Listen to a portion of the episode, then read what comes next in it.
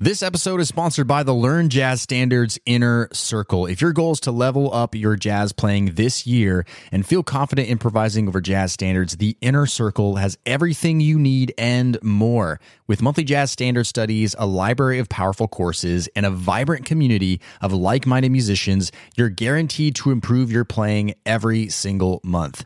Podcast listeners can get 50% off their first month when you go to ljsinnercircle.com. That's ljsinnercircle.com or find the link in the show notes. Now, on to today's episode. So you get up to play a song at the jam session and you're terrified, you're sweating, you're nervous, you just don't feel good. You're afraid you're going to mess up, screw up and embarrass yourself. So how do we get over performance anxiety so we feel confident and fearless? That's coming right up. What's up, Brent here from Learn Jazz Standards, where we help musicians just like you learn how to play jazz, all while shortening learning curve, no matter what instrument you play. Welcome to another quick win episode of the podcast. We do lots of jazz theory, jazz improv, jazz practicing, and even mindset tutorials like this on the show. So make sure you subscribe wherever you listen to podcasts so you never miss out on anything. Listen, we can all relate to that feeling of just being so nervous and overwhelmed when we're going to perform, especially after we've practiced a long time. We freeze up, we just end up getting lost in jazz solo solos and jazz standards, and we just don't feel good about our playing as a result of that performance anxiety. So we need to learn how to manage that and be able to set ourselves up for success as much as possible. And quick disclaimer before we get into today's show here, I am not a psychologist, nor am I a neuroscientist, nor do I play one on TV. So all this is just really based off of my personal experience and the things that I've seen helpful in my students. So I'm to go over my five tips for overcoming jazz performance anxiety. But of course, I'd love to hear from you. Leave in the comments or the show notes notes.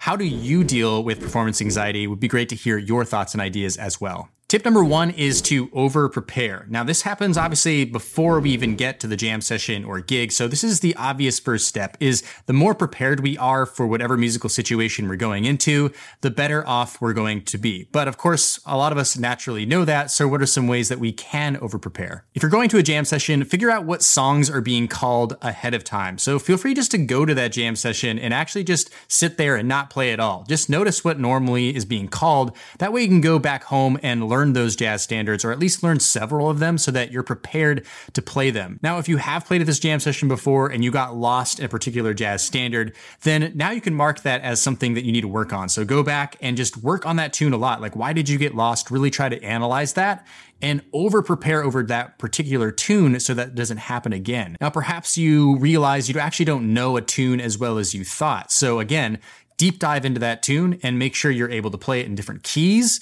Make sure that you're able to play it in different tempos, anything that you can think of, any kind of variation you can think of that you would help you more deeply learn that tune is going to be very valuable. Now, one thing that I learned from a colleague of mine for over preparing is actually to practice with distractions. So oftentimes that's what we're experiencing when we go to performance is distractions. And so, you know, practice playing while your TV's on, practice playing while you're walking around your house, any kind of environment that can be a less than ideal environment for you to play or perform in can actually help you feel more comfortable when it comes to playing at a noisy bar or a noisy restaurant where there are things distracting you and can kind of make you feel a little bit unsettled. So tip number one is to over prepare. Just really repeat things over and over again. Just spend the time in the practice room so that at the very least, when you do get to that jam session, you know that you put in the effort and the time to get as comfortable as you possibly can be. Now, tip number two is to simulate a performance environment. So ultimately, when we get to perform, we are feeling an environment that we're not used to. We're used to playing by ourselves in our practice room, and that's not a very high pressure situation. So there's a few ways that we can simulate a performance environment. The first one is to simply record yourself and record yourself regularly. You probably have experienced before, if you have ever recorded yourself, that when you hit that red button and everything starts recording, everything seems like it's in hyper focus. And that's because you feel intensity, adrenaline, and pressure to perform well, even if it's just by yourself in front of a camera, in front of just your computer recording something. Especially if you ever recorded in a studio before, you've probably really felt this really intense anxiety about it. So by practicing recording ourselves regularly, This can actually help simulate that environment, help us feel a little bit more comfortable with having a spotlight essentially on us. Recording is a great way to do that. Another great way to do this is to actually just ask someone who you trust if you can perform for them. Maybe just one jazz standard, one tune.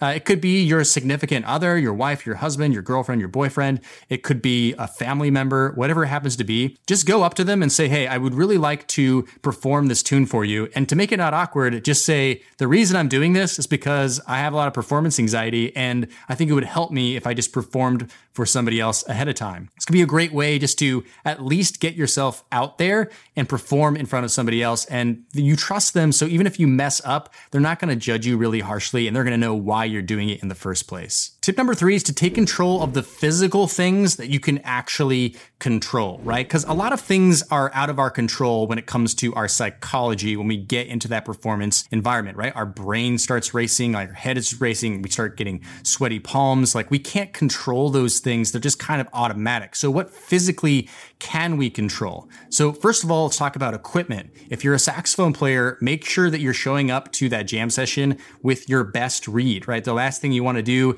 is play with not your best reed. We all know that reeds are not perfect, right? Or if you're a guitar player, a great example would be come with your amp where you're used to what the sounds like. As a guitar player myself, I can relate to going to a jam session and just being completely bewildered when I hear the sound coming back at me from my amplifier. And the reason that is is because I'm actually not used to that sound. It is a foreign sound to me, but I want to be playing from the sound that I'm used to. So if I can bring my own amp, that's a great idea. And also if you can mess around with the settings with the amp that is already existing at the jam session or gig if it's not yours, that's really helpful to get that sound dialed in that you really like. This goes for any instrument. Any instrument has their variation of these things. Now, another thing you can do is to go to the venue early ahead of time, right? So get there like half an hour early and just go ahead and see what it sounds like to play your horn or your bass or your guitar or your piano there it might sound different than what you're used to in your practice room. So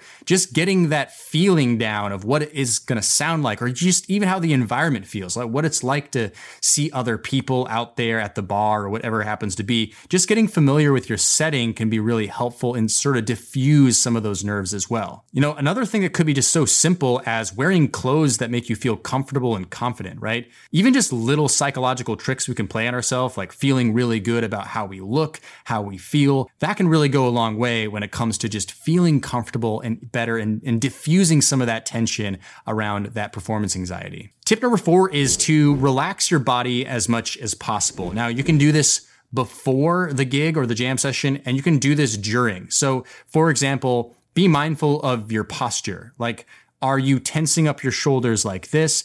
Is your stomach tight? Are you flexing areas of your mouth? All these things are actually physical reactions to something that you're actually feeling emotionally. But if you can relax your physical body so that it just feels better that way, even though you can't control what's going on in your mind, that's an aspect that you can take control over and start relaxing those different muscles. Now, another thing you can do is before the performance, spend some time breathing slowly. So, one great exercise is to breathe in for three or four seconds through your nose and then breathe out longer than you breathed in. Okay. So this will kind of send the signal to your central nervous system to start relaxing and calming down. It's a very subtle way to do things. And even if it doesn't actually completely take away your anxiety, it's at least a tool that you have that you can do ahead of time to start trying to relax yourself a little bit, especially if you're in a state of high anxiety. Now, one mental challenge you can do is actually to focus on what the best case scenario could be of this performance.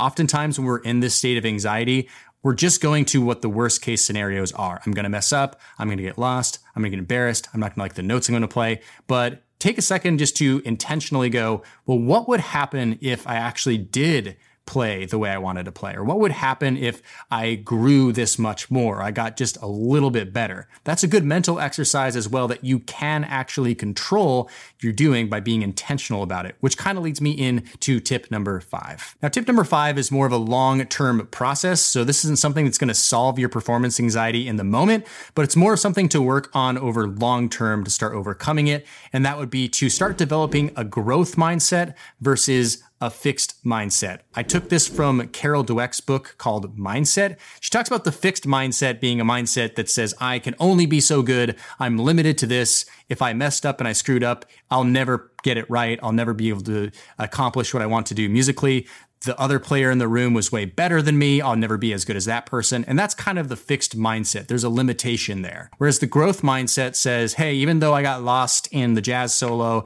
I got lost in the form, or I wasn't as good as that other person, this is an opportunity for me to improve from that situation so that the next time I show up to the jam session, I'm going to be that much better. So this is something that you really have to intentionally do. And you have to like really resist that urge to constantly tell yourself why everything sucked and why everything didn't go very well. So really try to hone in to that growth mindset over a long term period. And this could really be helpful for you. All right, so that's all for today's quick win podcast episode. Ultimately, the conclusion here is you just have to practice performing quite a bit. And then over time, it becomes more and more easy and you'll have less performance anxiety. Make sure you subscribe to the show if you haven't done so already on your favorite podcast listening app. Make sure you leave a rating and review on Apple Podcasts or wherever you listen to podcasts. Really helps the show out. And by the way, we always record ourselves and have a really supportive community where you can start getting over some of those jazz performance anxiety things and improve with us in our Inner Circle membership. So go check out the Inner Circle membership at ljsinnercircle.com. You'll find it a really encouraging environment to grow your jazz skills in a non judgmental place. All right, until next time, happy practicing and see you in the next one. Hey, podcast listener, would you like to ask me a jazz question and get it answered here on the show? Then go to learnjazzstandards.com forward slash ask. That's learnjazzstandards.com forward slash ask. I look forward to hearing your question and answering it on a future podcast episode. LearnJazzStandards.com forward slash ask or find the link in today's show notes.